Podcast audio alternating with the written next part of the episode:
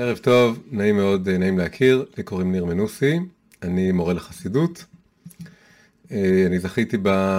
בערך בשנתיים האחרונות לכתוב ספר על נשים בתנ"ך, שנקרא מי זאת עולה, אה, ואתם אה, מוזמנים להכיר אותו, זה הספר הזה, והוא בעצם על הנשים בתורה, הוא עוסק בנשים של חמשת חמשי תורה, וזה נושא שאני עוסק בו הרבה שנים, ובעצם מה שיהיה לנו הערב זה טעימה מהכרך השני. אה, שעוסק בנשות ספרי הנביאים והכתובים. אז אנחנו בהשגחה פרטית עכשיו בפרשת שלח לך. פרשת שלח לך עוסקת בתחילתה בכל הנושא של חטא המרגלים, ואז ההפטרה היא עוסקת בדמותה של רחב, שזה בעצם עוד פרשיית ריגול, אה, מקבילה, משלימה, מנוגדת לפרשה, מתכתבת עם הפרשת הריגול של, הפרש, של הפרשת השבוע. אמ, בעצם אה, אפילו אה, מתוך 12 המרגלים שחוטאים, סליחה, תוך 12 המרגלים שנשלחים, עשרה חוטאים, שניים מתוכם לא חוטאים, אותם שניים מאוד קשורים לפרשת הריגול השנייה. יהושע הוא כמובן מי ששולח את שני המרגלים בתחילת ספר יהושע, יהושע פרק ב', ולפי חז"ל, אחד משני המרגלים עצמם, שזהותם לא כתובה, הוא-הוא כלב בן יפונה. אז יש ממש אה, חוליות מקשרות בין שני הדברים האלה. שניהם קשורים להכנה לכיבוש הארץ, לכניסה לארץ ישראל. כל הדברים אנחנו נרצה לפתוח אותם ככה לעומק, להבין את המשמעות שלהם. מה זה בעצם הכניסה לארץ ישראל, ומה זה אומר הכיבוש, ומה זה הריגול, ומה בין שני, שתי פרשיות הריגול האלה. אז אנחנו מתחילים יש לכם את הדף מקורות, נכון? שלחתי אותו. אנחנו מתחילים בלהסתכל בעצם על ההתחלה והסוף של הפרשה שלנו. כבר, ה... כבר שמסתכלים רק על המסגור של הפרשה שלנו, רואים משהו מאוד מעניין. הפרשה מתחילה בפסוק, בפסוקים, וידבר השם אל משה לאמור, שלח לך אנשים ויתורו את ארץ כנען אשר אני נותן לבני ישראל. והפרשה מסתיימת במצוות ציצית, בתוך מצוות ציצית כתוב שהציצית מזכירה את כל המצוות, ולמה? כדי שלא תטורו אחרי לבבכם ואחרי עיניכם אשר אתם זונים אחריהם. יש איזשהו קשר מעניין בין תחילת הפרשה לסוף הפרשה, והוא נמצא במילה הזאת לטור, אפשר להגיד שסוף הפרשה קצת מבארת את תחילת הפרשה, ובא לתקן את תחילת הפרשה. כלומר שהחטא של המרגלים היה שלא סתם קראו להם שהם באו לטור, וזו היה המילה שלהם, בכלל הם לא מכונים מרגלים בכל הפרשה, אין את המילה מרגלים לגביהם, הם פשוט נקראים אנשים שהולכים לטור.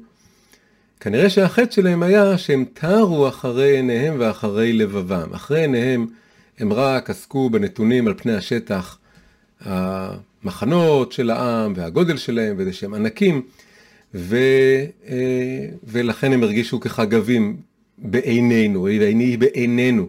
לטור אחרי העיניים כחגבים, וגם הם תרו אחרי לבבם, כי הם בעצם אה, הגיעו למסקנה שלא ציפו מהם להגיע, וזה לבוא ולטעון שבעצם אה, גדול הוא ממנו, אה, סליחה, חזק הוא ממנו, ממנו אנחנו בני ישראל, ממנו הקדוש ברוך הוא, אי אפשר לכבוש את הארץ הזאת, וזה בעצם ללכת אחרי הרהורי הכפירה שבליבם. אז כמובן הפרשה הזאת היא פרשה שלילית של הריגול. אמנם יש שני צדיקים והם באמת מובילים לסיפור של הריגול של רחב, אבל הרוב המוחלט, עשרה מתוך 12, חטאו והחטיאו, הוציאו דיבת הארץ וגרמו בעצם לכל העם באיזשהו אופן לחטוא בדבר הזה של לטור אה, אחרי העיניים ואחרי הלב. אה, ואחרי זה יש לנו את הפרשה של רחב. אז אנחנו עכשיו רוצים לעשות את המעבר ביניהם ונגלה דרך זה המון דברים נורא מעניינים, גם על מה שקורה בתחילת ספר יהושע בכלל, וגם ספציפית על דמותה של רחב. כי בעצם מה שאנחנו לאט לאט רוצים להגיע אליו, זה שהדמות של רחב, אנחנו רוצים לפתוח אותה, לפתח אותה, אפשר להגיד להרחיב את הדיבור עליה, ולהיכנס, קראתי לשיעור הזה, לעומקה של רחב. רחב זה מלשון רוחב, זה מה שיותר משדר פני השטח, אבל האמת היא שרחב יש בה מו יותר ממה שנצפה לעין, גלוי לעין, יותר ממה שרואים על פני השטח, שזה כמו הרוחב שלה, אלא יש לה עומק. אנחנו רוצים להיכנס לעומקה של רחב. אז עכשיו, כשמסתכלים על הסיפור של המרגלים בפרשה, קורה דבר נורא מעניין למי רגיש למילים. אז אנחנו יודעים שהפרשה, ההפטרה, סליחה, מדברת על רחב, והקשר הוא הריגול והריגול. אבל מסתבר שרחב מתחבאת בפרשה עצמה. איפה היא מתחבאת בפרשה עצמה? השם שלה מתחבא בפרשה. איפה הוא מתחבא? הנה זה המקור הבא. כשמתואר איך עם ישראל, נכנע, איך המרגלים נכנסים לארץ ישראל ותרים לאורכה ולרוחבה, אז כתוב ויעלו ויתורו את הארץ ממדבר צין עד רחוב לבוא חמת. רחוב זה שם של מקום, כותבים את זה בניקוד שונה מרחב, אבל מבחינת האותיות, תפתחו ספר תורה, ספר תורה הוא לא מנוקד, הנה המילה רחב מונחת לנו מול העיניים. זה דבר שברגע שאנחנו רגישים למילים ולהופעה של מילים, אז מיד קופץ לעין. וואלה, רחב קצת מתחבט פה, יש פה איזה מין רמז מקדים, איזה התנוצצות. הדמות של רחב, השם שלה, אה, צץ כאן.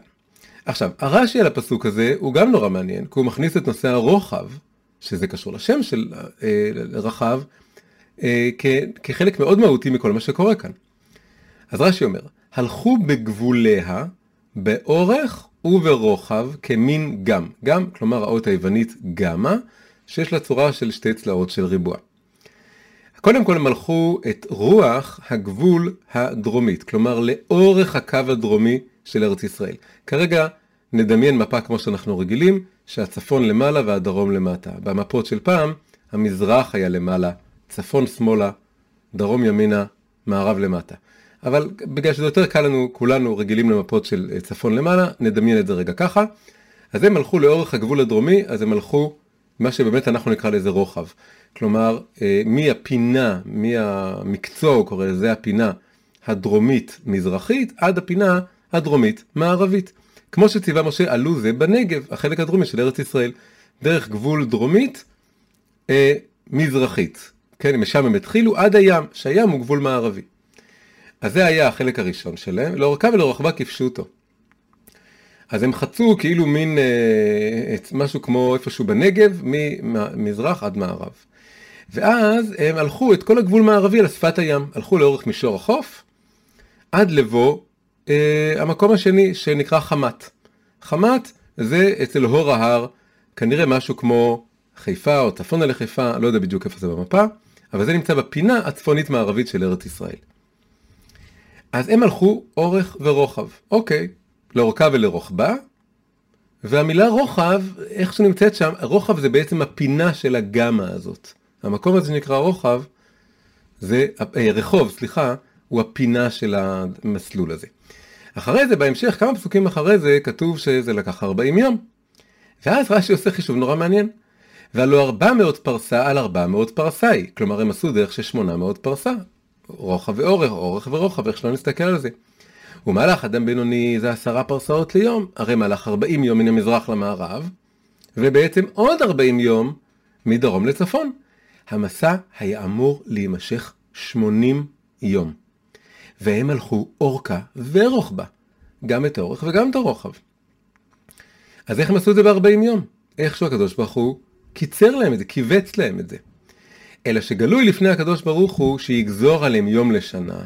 הקדוש ברוך הוא כבר ראה וחש את החטא שהולך להיות, שהם יוציאו דיבת הארץ ויענשו ב-40 יום, והוא ידע, היה לו את הכלל הזה לקדוש ברוך הוא, שזה צריך להיות אה, שנה עונש במדבר כנגד כל יום בריגול, אז הוא קיצר להם את הדרך והפך את זה שמרחק של 80 אה, אה, יום ייקח להם 40 יום.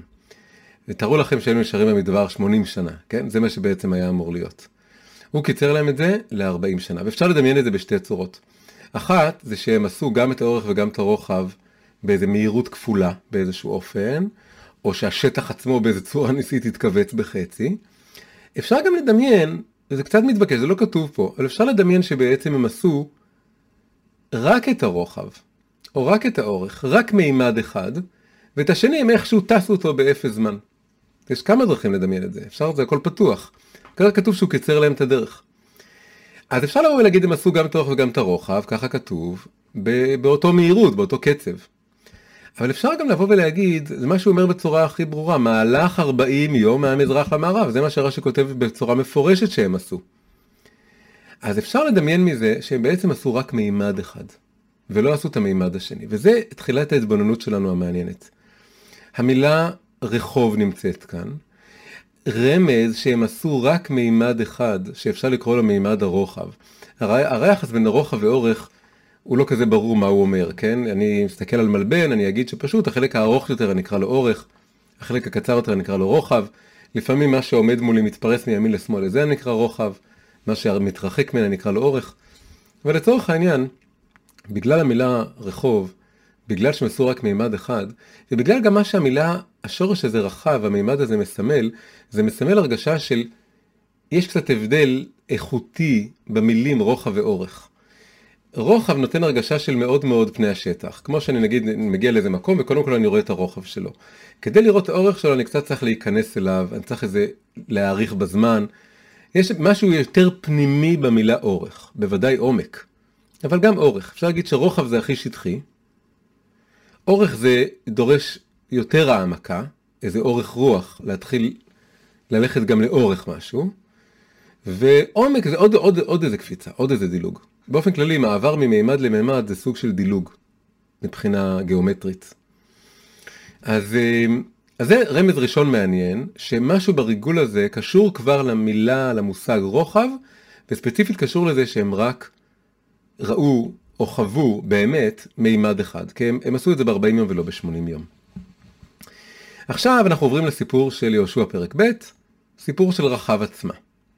ואיך הוא מתחיל? וישלח יהושע בן נון מן השיטים, שיטים זה כבר מקום מעניין, שיטים זה קשור למילה שטות ולמילה לסטות, וקשור רומז לענייני פריצות מינית, ו, אה, וזה ככה גם מכניס אותנו לאווירה. שימו לב שיש כמה מוטיבים חוזרים כאן, חוץ משכל מה שאמרתי על הרוחב, האורך והריגול, יש לנו כאן את העובדה שלא תטור הוא קשור לז, ל, לזנות. לא תטורו אחרי עיניכם ואחרי לבבכם אשר אתם זונים אחריהם. היה משהו בריגול של המרגלים הראשונים שרק ראה את הרוחב או, או חלף מהר על פני השטח הזה, שקשור להזניה הזאת, והנה גם כאן הריגול יוצא מהמקום של השיטים שגם קשור לענייני זנות והזניה. אבל תכף נחבר את כל הדברים האלה ביחד. עכשיו כתוב את המילה מרגלים.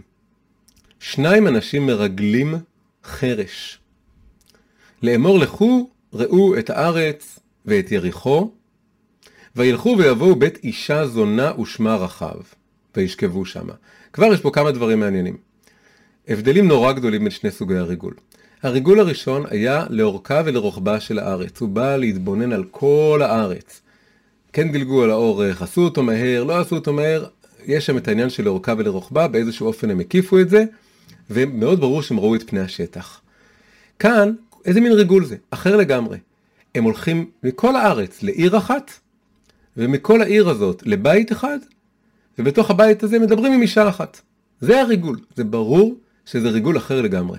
אפשר לקנות את זה בשפה אה, קצת אקדמית, במי שאתם לומדים כל מיני מקצועות, אבל יש דבר, שיש דבר שנקרא מחקר כמותני, ויש דבר שנקרא מחקר איכותני, כן? אז זה מאוד בברור, בברור אפשר להגיד שהמרגלים הראשונים עשו מחקר כמותני, וגם שם יש איזו הרגשה של איזו שטחיות מסוימת, בגלל שכמו שראינו היה רק רוחב או רק אורך או איזה איכשהו כווץ. וכאן יש מחקר איכותני. מחקר איכותני הוא לא עושה המון סטטיסטיקות. הוא בא לתפוס את הסיפור האישי, נקודת המבט האישית, ומתוך כך לגלות משהו, לחשוף משהו. אז הם הולכים ל... הוא אומר להם, ראו את הארץ ואת יריחו. תכף נביא מדרשים על זה. הארץ ויריחו פתאום בנשימה אחת. מצד אחד כל הארץ, מצד שני רק יריחו. אבל גם יריחו, זה לא שהם הולכים ליריחו ועושים שם סקר גדול, מראיינים המון אנשים, הולכים לבדוק את הצבא, לא. הם הולכים לבית אישה זונה, יש כידוע שני פירושים יסודיים על ההופעה של המילה זונה כאן. במקומות אחרים אין מחלוקות. כאן יש מחלוקת האם היא פונדקאית שמוכרת מזונות, או אם היא אישה זונה במובן המקובל יותר של המילה זונה, כך או כך זה מקום מפתח. מקום שהרבה אנשים עוברים דרכו. הוא דרך טובה להרגיש את הדופק. של אה, יריחו ושל הארץ. והם מדברים עם האישה הזאת שנקראת רחב. וישכבו שמה. ויאמר למלך יריחו לאמור הנה אנשים באו הנה הלילה מבני ישראל לחפור את הארץ. עכשיו יש לנו שני מילים חדשים, זה לא לטור, אלא לרגל ולחפור. פה מגיע המלבים. הוא מעריך בזה עוד יותר במקום אחר, אבל כאן הבאתי את זה בגרסה קצרה ותמציתית. יש הבדל בין, קודם כל הוא מדבר על התר והמרגל, אחרי זה הוא מגיע לחופר. הוא בעצם יוצא לו שלוש הגדרות, לטור, לרגל, לחפור. התר מבקש את הטוב, הוא קורא לזה, עם טובה הארץ, עם אנשי הגיבורים וכדומה. מה הכוונה כאן עם טובה הארץ עם אנשי הגיבורים? זה אגב מה שבדיוק ההוראות שמשה רבנו נותן למרגלים בתחילת פרשת שלח. לבדוק אם הארץ טובה, לבדוק אם אנשים גיבורים, לבדוק אם הערים הם בצורות או לא. זה לבדוק את פני השטח. או כמו שאני הולך להגיד כאן, זה לבדוק את הרוחב. התר, אני רוצה להקביל עכשיו בין שלושת המרגלים לשלושת הממדים. מי שתר, הוא רואה רק את הרוחב. ואכן ראינו שאצל המרגלים הראשונים, היה שם את המילה רחוב, רוחב, ובאמת היה להם רק מימד אחד, את השני הם רצו אותו. המרגל יבקש את ערוות הארץ. זה משהו אחר. מרגל מחפש את המקום הנוח לכובשה משם. זה כבר, כמו שאמרתי מקודם על המילה אורך, אורך זה כבר קצת מתחיל להיכנס. רוחב זה על פני השטח, ואורך זה כניסה מהחוץ אל הפנים. עוד פעם, אני נגיד עומד מול שער, אז השער אני רואה את הרוחב שלו, אני רוצה להרגיש את האורך, אני צריך להיכנס דרך השער פנימה, ואחרי זה יש מדרגות שיורדות, אני מעמיק, ככה אפשר לצייר את זה. המרגל, הוא נכנס, הוא לא אומר את המילה אורך, אבל אני חושב שהקבלה היא, היא עובדת טוב. המרגל יבקש את ערוות הארץ, מקום נוח לכובשה להיכנס. אז כבר גם בלשון של המלבים יש פה פני השטח, בגדול, תמונה כזה, צילום לווייני, שהמודיעין יקבל אותו, וכאן זה משהו אחר שהצילום הלווייני לאו דווקא חושף אותו, איפה המקום הרגיש הרך להיכנס. ואז הוא מוסיף את החופר. יש הבדל בין החופר את הארץ לבין גם התר וגם המרגל, שניהם גם יחד. צריך לעשות עוד קפיצה, עוד דילוג. הוא מדגיש פה את הדילוגים, כמו שאמרתי שיש דילוג ממימד למימד. החופר הוא בעומק, הנה הוא אומר את המילה בצורה הכי הכי ברורה. החופר הוא בעומק במקום אחד, גם ערוות הארץ זה מקום אחד. אבל אפשר להגיד שאתה בודק כמה מקומות להשוות מערוות הארץ, מה המקום שהכי נוח לכבוש. עכשיו שמצאת את המקום הזה, החופר הוא בכלל ריגול אחר לגמרי, זה באמת איכותני לגמרי. לדעת מחשבות אנשים בסתריהם, זה בכלל משהו אחר לגמרי. זה ממש להיכנס פנימה אל המישור הסובייקטיבי, הנפשי, התודעתי. והם לא הלכו אלא רק לחפור במקום אחד. הם נקראים אגב, התורה קוראת להם מרגלים, אבל למלך יריחו הם כבר נקראים חופרים. יש בהם את שתי הבחינות האלה. המרגלים הראשונים היו תיירים, המרגלים האלה הם גם מרגלים וגם חופרים. הם מרגלים בעצם זה שהם הולכים לעיר אחת חברון, וזה נראה המקום הנוח לכבוש, אה, סליחה, איזה חברון, יריחו, כן? אמ, והם חופרים כי כמו שאמרנו הם הולכים לעשות פה בעצם שיחת עומק עם האישה שקוראים לה רחב וזה הולך ל- לתת להם את התשובות שהם צריכים לגלות על מה, מה קורה פה. הם בעצם אכן מגלים דרך רחב את המצב רוח של העם. תמונה לוויינית נותן לי תמונה לוויינית. אחרי זה איפה אפשר לכבוש זה משהו על הגבול בין מקום עם האופי שלו והאיכות שלו והתכונות הספציפיות שלו לבין השאלה הצבאית הכללית המרוחקת. אבל זה לא מה שהם הולכים לבדוק פה. רחב היא דמות שיכולה להעיד להם, לספר להם על המצב רוח של בעצם שני דברים. העם היושב כרגע בארץ, כלומר שבעת העממים, ויותר על העומק אפשר להגיד שהיא מין פרסוניפיקציה, בלשון האקדמיה, של הארץ עצמה. היא כאילו מגלמת את הארץ. הארץ משולה לאימא בכל מקום בעולם, אימא האדמה, אימא טבע. גם ארץ ישראל משולה לאישה, גם הביטוי ערוות הארץ רומז לדבר הזה. עכשיו אפשר לחשוב על אישה ועל הארץ בצורה אובייקטיבית, כלומר כאובייקט, כחפץ, כמציאות שכובשים. אבל הריגול, וככה, וזה חלק עמוק מחטא המרגלים. חטא המרגלים תרו אחרי, זנו אחרי עיניהם ואחרי לבבם, וראו את הארץ באמת רק כאיזה משהו פיזי אובייקטיבי, ואמרו אין סיכוי. האישה הזאת היא לא בליגה שלנו, אין סיכוי, ל... צריך לוותר עליה. והם ראו אותה רק לפי נתונים חיצוניים. דווקא רחב, זונה, שלכאורה הכי הפוך בפירוש המקובל של זונה, הכי הפוך ממישהו שתצפה לפגוש שם את העומק ואת הסובייקטיביות ואת ה... כל הסיפור כאן הוא לתקן את חטא המרגלים הקודם, ולהסתכל על הארץ ועל האישה רחב שהיא קצת מגלמת את הארץ ועל אולי הנשיות בכלל. כל הדבר הזה, להסתכל על המימד הפנימי כאן. ולדעת מחשבות אנשים וסתריהם. קודם כל לכבד אותה שיש לה מה להגיד, ודבר שני באמת להרגיש שדווקא היא מבטאת את רכשי הלב של העם ושל הארץ, שהיא נוחה להיכבש, שהיא מוכנה להיכבש, שהיא רוצה שהם יכבשו אותה. נמשיך רגע לקרוא, הנה את המקור הבא בחלק הזה.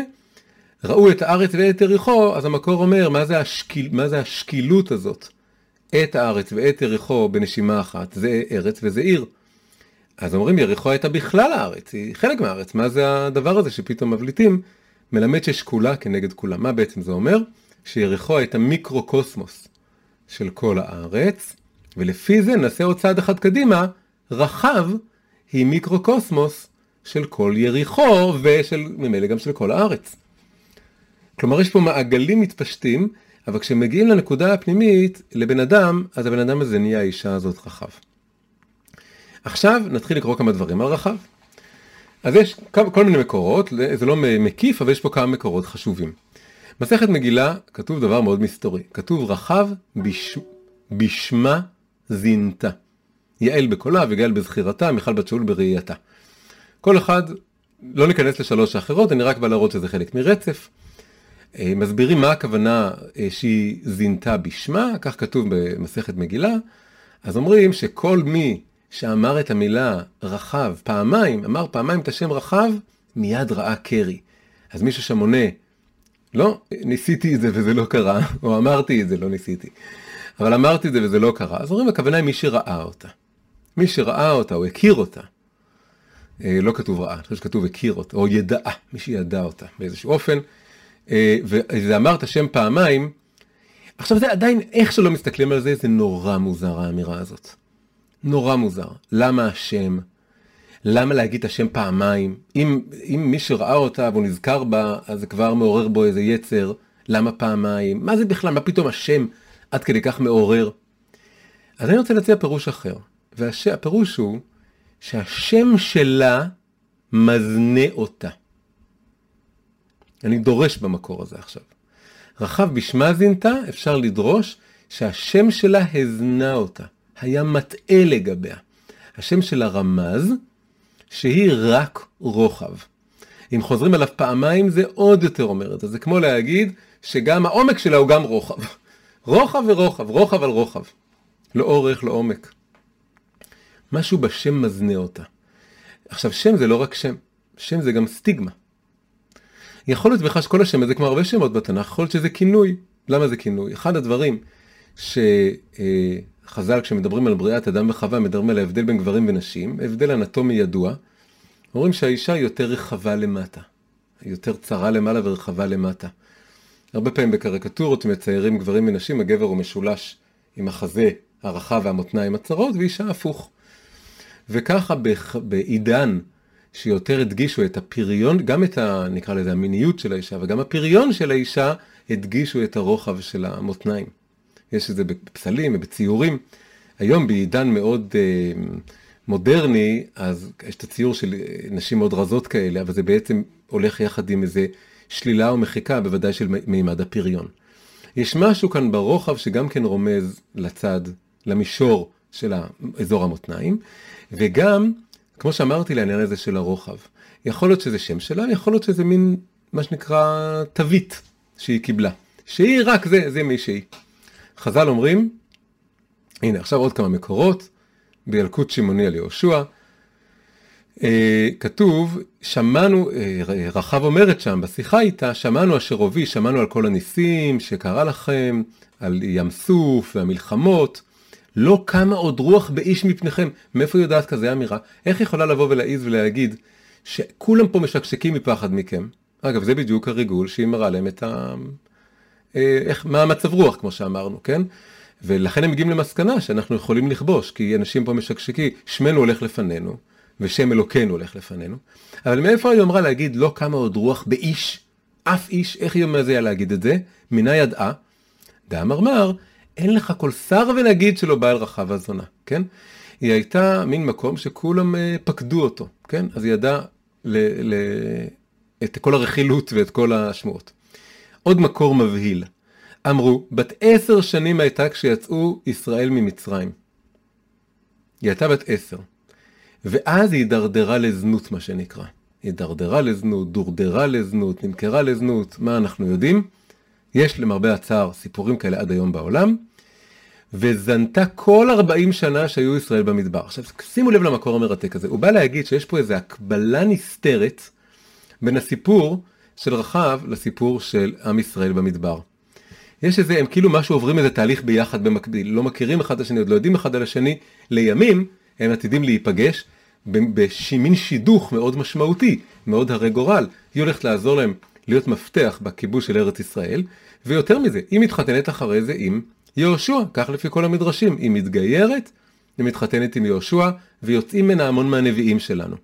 אז יש איזה מין, ילכו שניים יחדיו בלתי אם נועדו. יש פה עם ישראל במצרים, רחב בארץ ישראל, אבל בדיוק באותו זמן שהם יוצאים ממצרים, אפשר לדמיין את זה. הם יוצאים, עשר מכות, קריאת ים סוף הם יוצאים, באותו זמן בדיוק, meanwhile, כן, במקום אחר, הילדה קטנה בת עשר, ששמה רחב או שכינויה רחב, מידרדרת. הם יוצאים ממ"ט שערי טומאה, היא נופלת למ"ט שערי טומאה. והם עוברים את ה-40 שנה של נדודים ברוחניות, במן, בניסים, ענני הכבוד, כל החיים הניסיים שהיו במדבר, היא בשנים האלה הולכת ושוקעת בכל שערי הטומאה האלה. ואז עכשיו הם מגיעים, היא בת 50 ועם ישראל, עם ישראל, שני דברים מאוד חזקים עולים מזה בדרך אפשר. אחד, זה שדמיינו לעצמכם שעם ישראל לא היה חוטא בחטא המרגלים, והיה נכנס לארץ אחרי שנה במדבר, כשהיא הייתה בערך בת 11, 11 וחצי, היא לא הייתה יכולה לעזור להם. כאילו באיזשהו מקום 40 שנה האלה היו חייבים לעבור כדי שהיא תהיה בגיל בשל לעשות כל השינוי שלה. והדבר השני שאפשר לשער כאן, זה שמה היה קורה אם היו 80 שנה נשארים חלילה. אז היא הייתה בת 90, אז זה גם לא היה עוזר. יש איזה רעש פה אה, מבינון למרבה העניין. אה, אז צריך לסגור את המיקרופון. סליחה, אני השתקתי את כן. כל המשפטות, הרב בבקשה תפתח לעצמך. לא השתקתי אתכם, השתקתי להשם. כן, סליחה. כן, אז אה, ציינתי שזה היה בהשגחה מעניין, שמי שדיבר כאן זה היה בן נון. אז, אה, אז זה הזמן להזכיר ששוב, שכמו שאמרתי, שעכשיו היא מתחתנת עם יהושע בן נון. כלומר, יש פה גם קשר מאוד מהותי ועמוק בין אה, רחב לבין יהושע בן נון דווקא. וכתוב שזה השכר שלה, שיצאו ממנה ומיהושע שמונה נביאים וכהנים, ירמיה וחלקיה ושריה ומעשיה, ברוך בן נריה, חנמאל ושלום, אף חולדה הנביאה מוסיפים, הייתה מבני בניה של רחב. אה, עכשיו, אה, אה, תראו דבר מעניין לגבי יהושע. יהושע, כתוב במסכת ברכות, שאת החלק בברכת המזון, המכונה ברכת הארץ, תיקן יהושע. החלק הראשון תיקן משה, החלק השני תיקן יהושע, אחרי זה יש דוד ושלמה מתקנים את החלק האחרון. יהושע תיקן להם ברכת הארץ כיוון שנכנסו לארץ. עכשיו שימו לב דבר מרתק שעושה מר יהושע. הוא מכניס את השם של אשתו לברכת המזון. כמו איזה מישהו שככה מנציח את השם שלו, של אשתו, או מכניס את ה... מישהו במאי סרטים שמכניס פתאום את אשתו לסרט באיזה תפקיד משנה. הוא מכניס את רחב לתוך ברכת המזון. ורואים את זה בגלל שהמילה הזאת רחבה לא נמצאת בפסוק המקורי בתורה. מדובר על ארץ חמדה וטובה, לא על ארץ רחבה. נודה לך השם לקונן שנחלת על אבותינו ארץ חמדה טובה ורחבה. זה תוספת מובהקת של יהושע, והיא מלמדת אותנו שני דברים. א', שהוא מאוד אוהב את אשתו, ב', שהוא מכניס אותה לברכת המזון, וג', שהוא מחזק את ההשוואה בין הארץ לבין רחב. מחזק את הרעיון שאני בא להגיד שרחב היא סוג של התגלמות, היא הפנים של הארץ. היא הארץ כאשר היא לובשת פנים של אדם, של סובייקט, שיכולה להביע את עצמה ולהביע את הרגשות שלה. וזה מתחבר עם עוד פסוק בויקרא, ושמרתם אתם את חוקותיי ומשפטיהם ולא תעשו מכל התועבות האלה של עמי כנען, כי את כל תועבות האלה, האל עשו אנשי הארץ אשר לפניכם, שזה בדיוק עמי כנען, שבעצם רחב עכשיו בוגדת בהם בצורה הכי ברורה, היא בוגדת בשבעת עממי כנען, שהיא חלק מהם, לטובת עם ישראל שמזהה בו כעם יותר צדיק ויותר צודק, שראוי לרשת את הארץ. היא, ארץ ישראל צריכה להסכים לכיבוש. אם כובשים אותה בלי הסכמה, זה קצת חטא, חטא המעפילים. בעצם, יש לנו בתחילת הפרשה שלנו, חטא המרגלים אומרים אי אפשר לכבוש את הארץ הזאת, הם מעריצים אותה, וואו איזה ארץ גדולה ומדהימה וכולם שם ענקים, זה כמו אחד שמפאר איזה אישה ואומר את מדהימה מדהימה אני לא, לא רוצה להתחתן איתך, כי את כזאת מדהימה. אחרי זה למחרת בבוקר רדופים ברגשות אשם, קמים המעפילים ואומרים אוי אוי זה היה טעות, היה צריך לכבוש את הארץ, אז בוא נסתער עליה, בלי ברכת השם, בלי הסכמה, בלי המתנה וגם חוטאים. זה כמו שתי נטיות אה, אה, נקרא לזה איזה מין אה, פיצול אישיות גברי כזה, כן? של אה, מין להעריץ כזה, אבל בצורה שהיא... זה שני סוגים של לא לראות את הארץ, או לא להרגיש את הארץ. אם הארץ רוצה ש... לשאול את הארץ, בוא נגיד ככה, כן? אם היא מעוניינת להיכבש.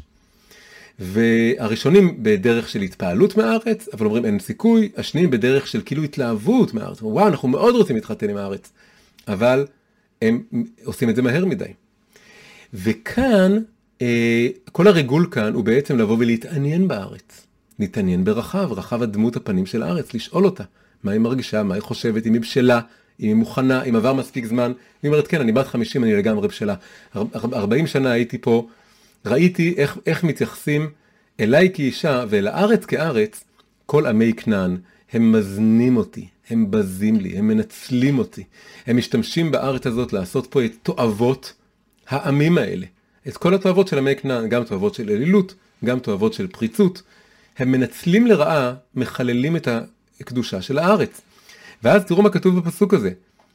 ואם תשמרו את חוקותיי ומשפטיי ולא תעשו את כל מה שתועבות העמים האלה, ולא, שימו לב טוב, ולא תקיא הארץ אתכם ותמאכם אותה, כאשר קאה את הגוי אשר לפניכם.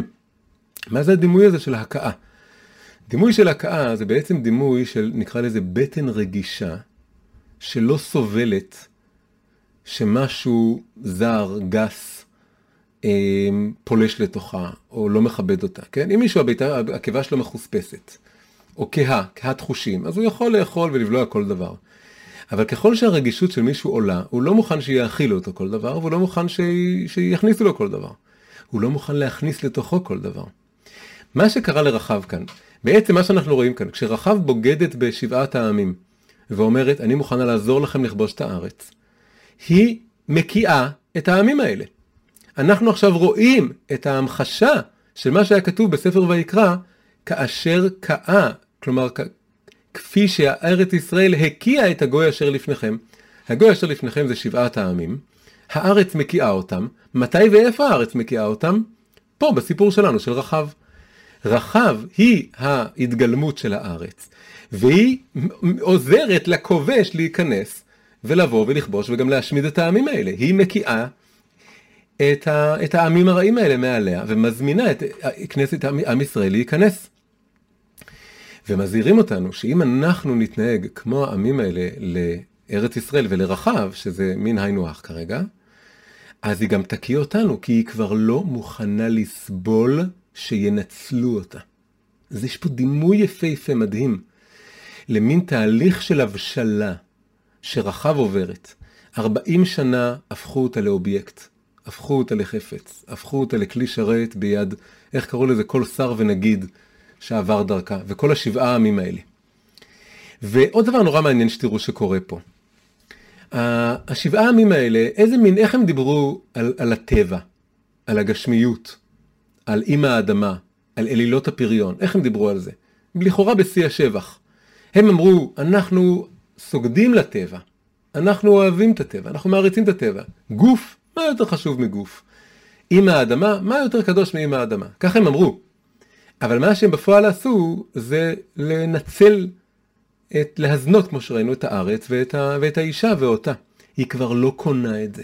היא קנתה את זה אולי בגיל עשר שהיא איכשהו הידרדרה לזה, היא איכשהו הסכימה לסבול את זה 40 שנה, עד שמשהו בה מתרעם, מתקומם, ואומר, זה לא אהבת הגשמיות, זה לא אהבת הגוף, זה לא אהבת הנשיות. נשיות וטבעיות הולך בעולם הדימויים הזה ביחד. אני לא קונה את זה. ואז היא מסתכלת על העם הזה, הפרוש, מלא איסורי האריות, הלא עובד אלילים הזה, שמגיע מהמדבר. עד עכשיו היא, היא, היא, היא הייתה מורגלת לראות אותם, בוא נדמיין אותה כמין בעלת תשובה. גדלה בעולם החילוני המערבי שמדבר כל היום בשבח הנשיות והטבע והגופניות והמתירנות, והיא קונה את זה, היא מאמינה לזה, היא אומרת כן, בדיוק עכשיו אני כותב משהו על, על, ה, על החיבור שהיה בשנות ה-60 בין המהפכה הפמיניסטית והמהפכה המינית. שבהתחלה מאוד מאוד הלכו ביחד וחשבו שזה מאוד עוזר אחד לשני, עד שפתאום הבינו, הפמיניסטיות הבינו שזה בעצם היה קצת גול עצמי. המהפכה המינית ושחרור המיניות בעצם אה, רק חיזק את ההחפצה של אנשים, הפך אותם עוד יותר להיות אובייקט מיני, אפילו ממה שהיה קודם. אז זה בדיוק מה שקורה כאן. היא גדלה על איזה מין חיבור כזה. שהמתירנות המינית והנשיות, גם הטבע, הטבעיות, כל זה, זה הולך ביחד. ופתאום היא רואה שזה לא נכון. והיא מסתכלת על העם הזה שהיא עד עכשיו הורגלה להסתכל עליו, כמו שאדם חילוני מסתכל על היהדות. חנונים, מדוכאים, עם מלא איסורים, עם כל האיסורי עריות האלה, למה הם לא נהנים מהחיים, למה הם צריכים את כל ההגבלות האלה, עם ישראל בעצמה כתוב שהם בכו למשפחותיהם, כשאמרו להם שכל העריות הם קיבלו את זה. היא רואה את זה והיא בהתחלה היא מרחמת עליהם. אבל לאט לאט היא מתפעלת מהם. היא אומרת האמת, יש משהו דווקא שם שאולי יותר מכבד את האישה ממה שהשבעה עמים פה מסביבי אומרים, אבל בפועל הם, הם הפכו אותי לזונה. ו, והיא, והיא אומרת, היא בעצם מגרשת את הבעל הלא טוב מעליה, והיא מזמינה את הבעל יותר טוב.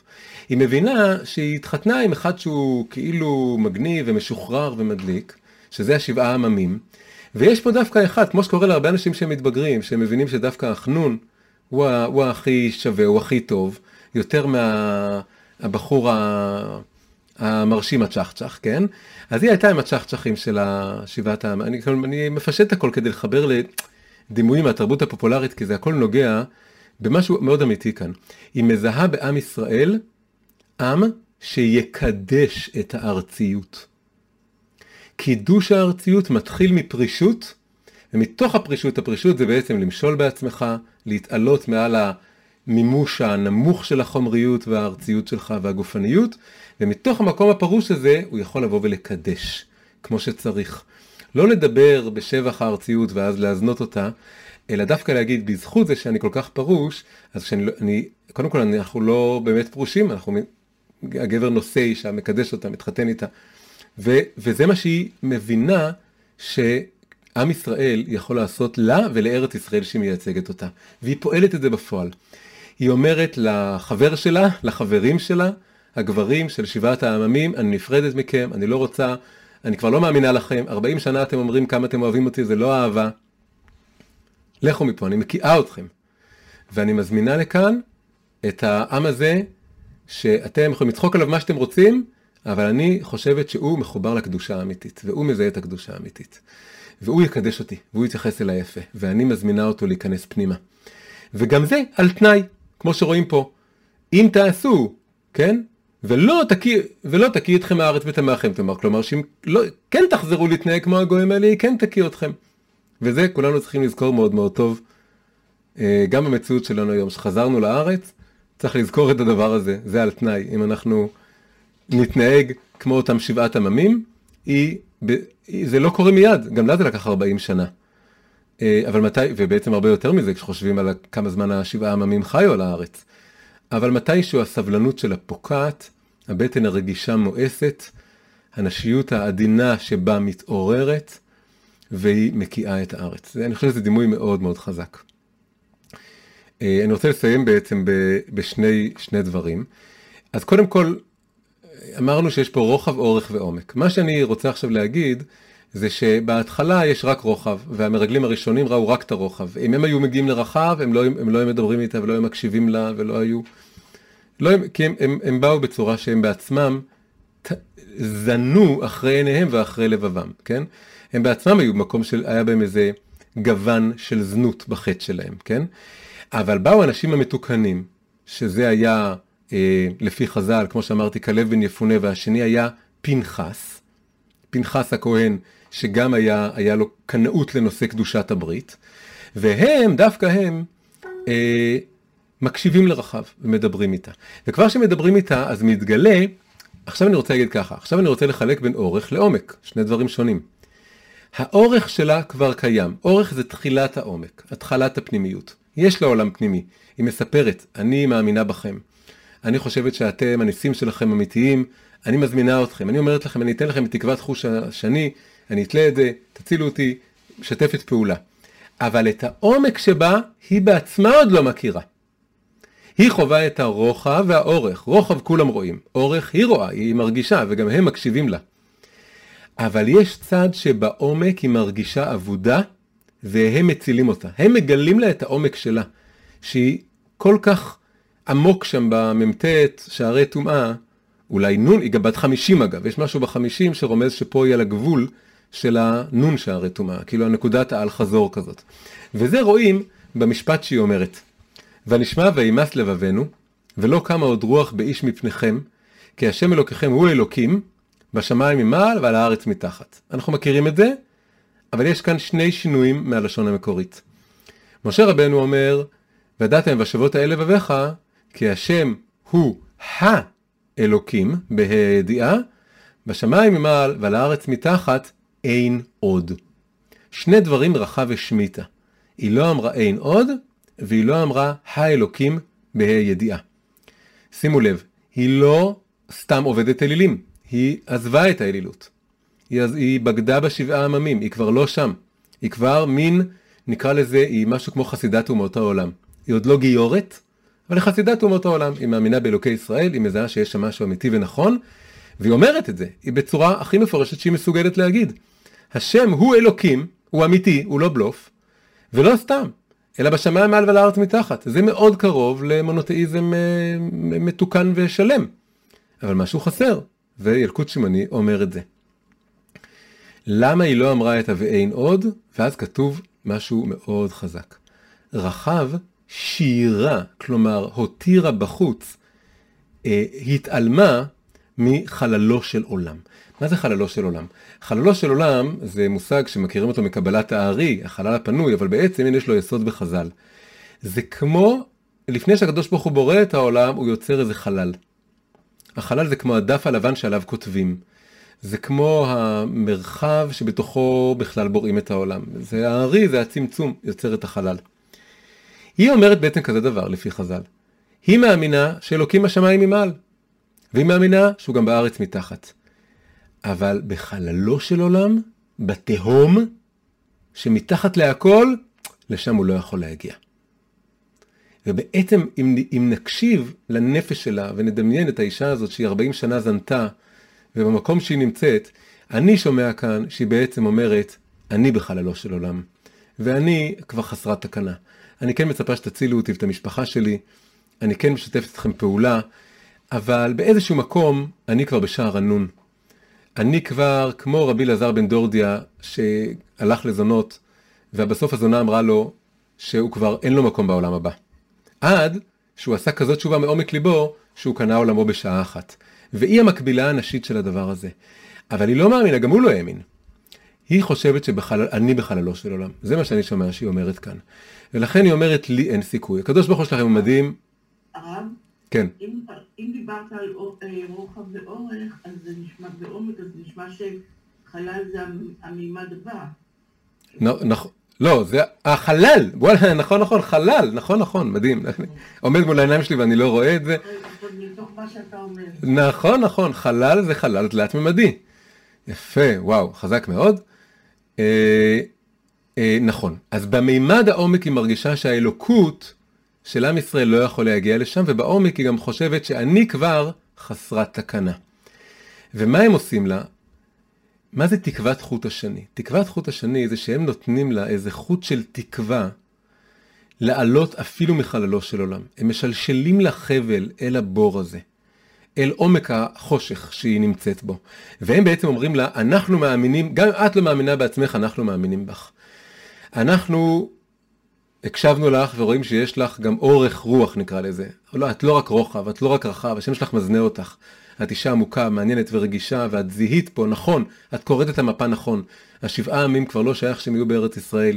טוב שאת מקיאה אותם, טוב שאת לא נותנת, לא מוכנה לסבול שיתייחסו אליך ככה יותר. ואת בוחרת בנו, זה נכון. ועכשיו אנחנו נאמין בך עוד יותר מה שאת מינה בעצמך. יש לך אפילו עומק. והקדוש ברוך הוא, הוא גם אין עוד.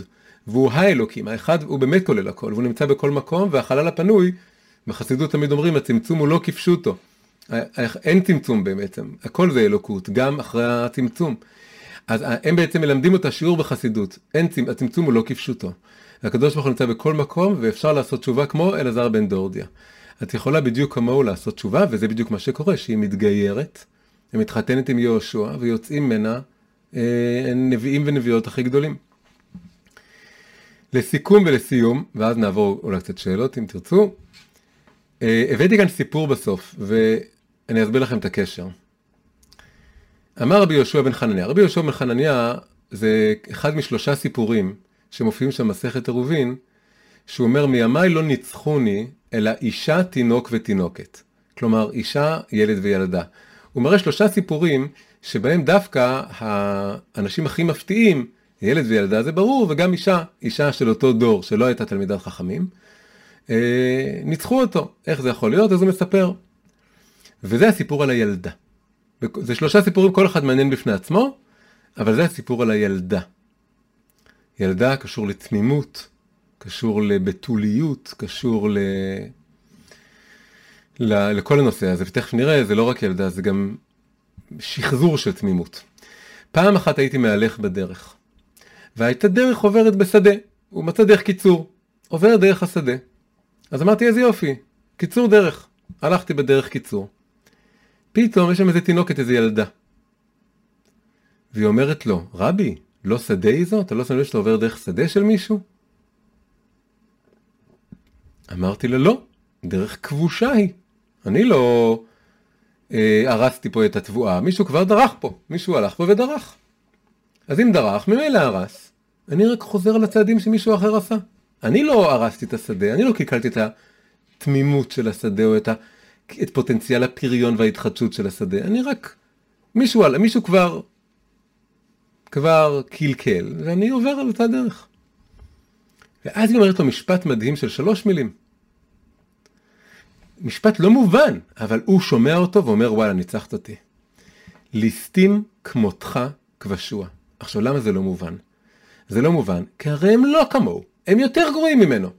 מה, הוא היה כל כך טיפש שהוא הלך, האב האמינא שלו היה חסר שחר? האב האמינא שלו לא היה חסר שחר. הם היו ליסטים יותר גרועים. הם ראו שדה שהכל צומח, והם באו ודרכו על מה שצמח שם והרסו אותו. והוא חזר עליהם. וזה בדיוק מה שהוא אומר לה גם, הוא גם עשה את זה כסברה ראשונה, וגם כשהיא שאלה אותו, אז הוא ענה לה את אותה תשובה. דרך כבושה היא, אני רק חוזר על הצעדים שלהם, זה לא אותו דבר, כמו להיות זה שמקלקל. והילדה הזאת, וזה דווקא ילדה, כי יש גם סיפור על אישה, אבל הילדה אומרת לו, אתה חושב שיש כזה הבדל בין הראשונים לבינך? לא. כי אתה משמר את המצב הכבוש הזה. אתה משמר אותו ומעכב את היכולת של השדה להתחדש ולשחזר את ראשוניותה ותמימותה. ואני פה בשביל לגלם את השדה זה כמו אישה. והאישה שכבר מישהו בא איזה ליסטים וכבש אותה, ועכשיו זהו, היא כבר לא תמימה. ויכול לבוא איזה מישהו להגיד, טוב, ממילא, זה לא שאני הראשון שמקלקל. אני, היא כבר היא כבר אה, עברה לאיזה מרחב אחר, ואני חוזר. והילד, והילדה פה היא כמו הילדה שבתוך האישה. כלומר, הבתולה שבתוך הבעולה. ש, שזה בדיוק מה שקורה לרחב. רחב היא כבר בעולה 40 שנה. אבל יש בתוכה בתולה שממנה בא הרהור התשובה, שזה העומק שלה. ו, והיא אומרת, כל אלה שחוזרים על אותם צעדים, הם משמרים את הסטיגמה הזאת, הם ממשיכים לקרוא לי רחב ולהגיד שאני רק זונה ולתת לי את כל הדבר הזה. ו... אבל הם, הם אותו דבר, ואם מי שחוזר, אני חושב שזה דימוי מדהים, אני חושב שזה דימוי שהיא מזכיר שלא משנה מה עברת בחיים, ולא משנה כמה נפלת וכמה מעדת וכמה כשלת וכמה איבדת את התמימות שלך, תשובה קדמה לעולם. והיכולת לעשות תשובה היא תמיד קיימת. ואם מישהו אומר לך שלא ככה, אומר לך, אתה כבר מקרה אבוד, אתה כבר יותר מדי שנים בסיפור הזה, אתה כבר אבוד. גם היה לה קול פנימי שאמר את זה. אני כבר אבודה, אני בחללו של עולם. עזבו, תצילו אותי, אבל אני כבר, אה, מה שעברתי בחיים אני כבר לא חוזרת מזה.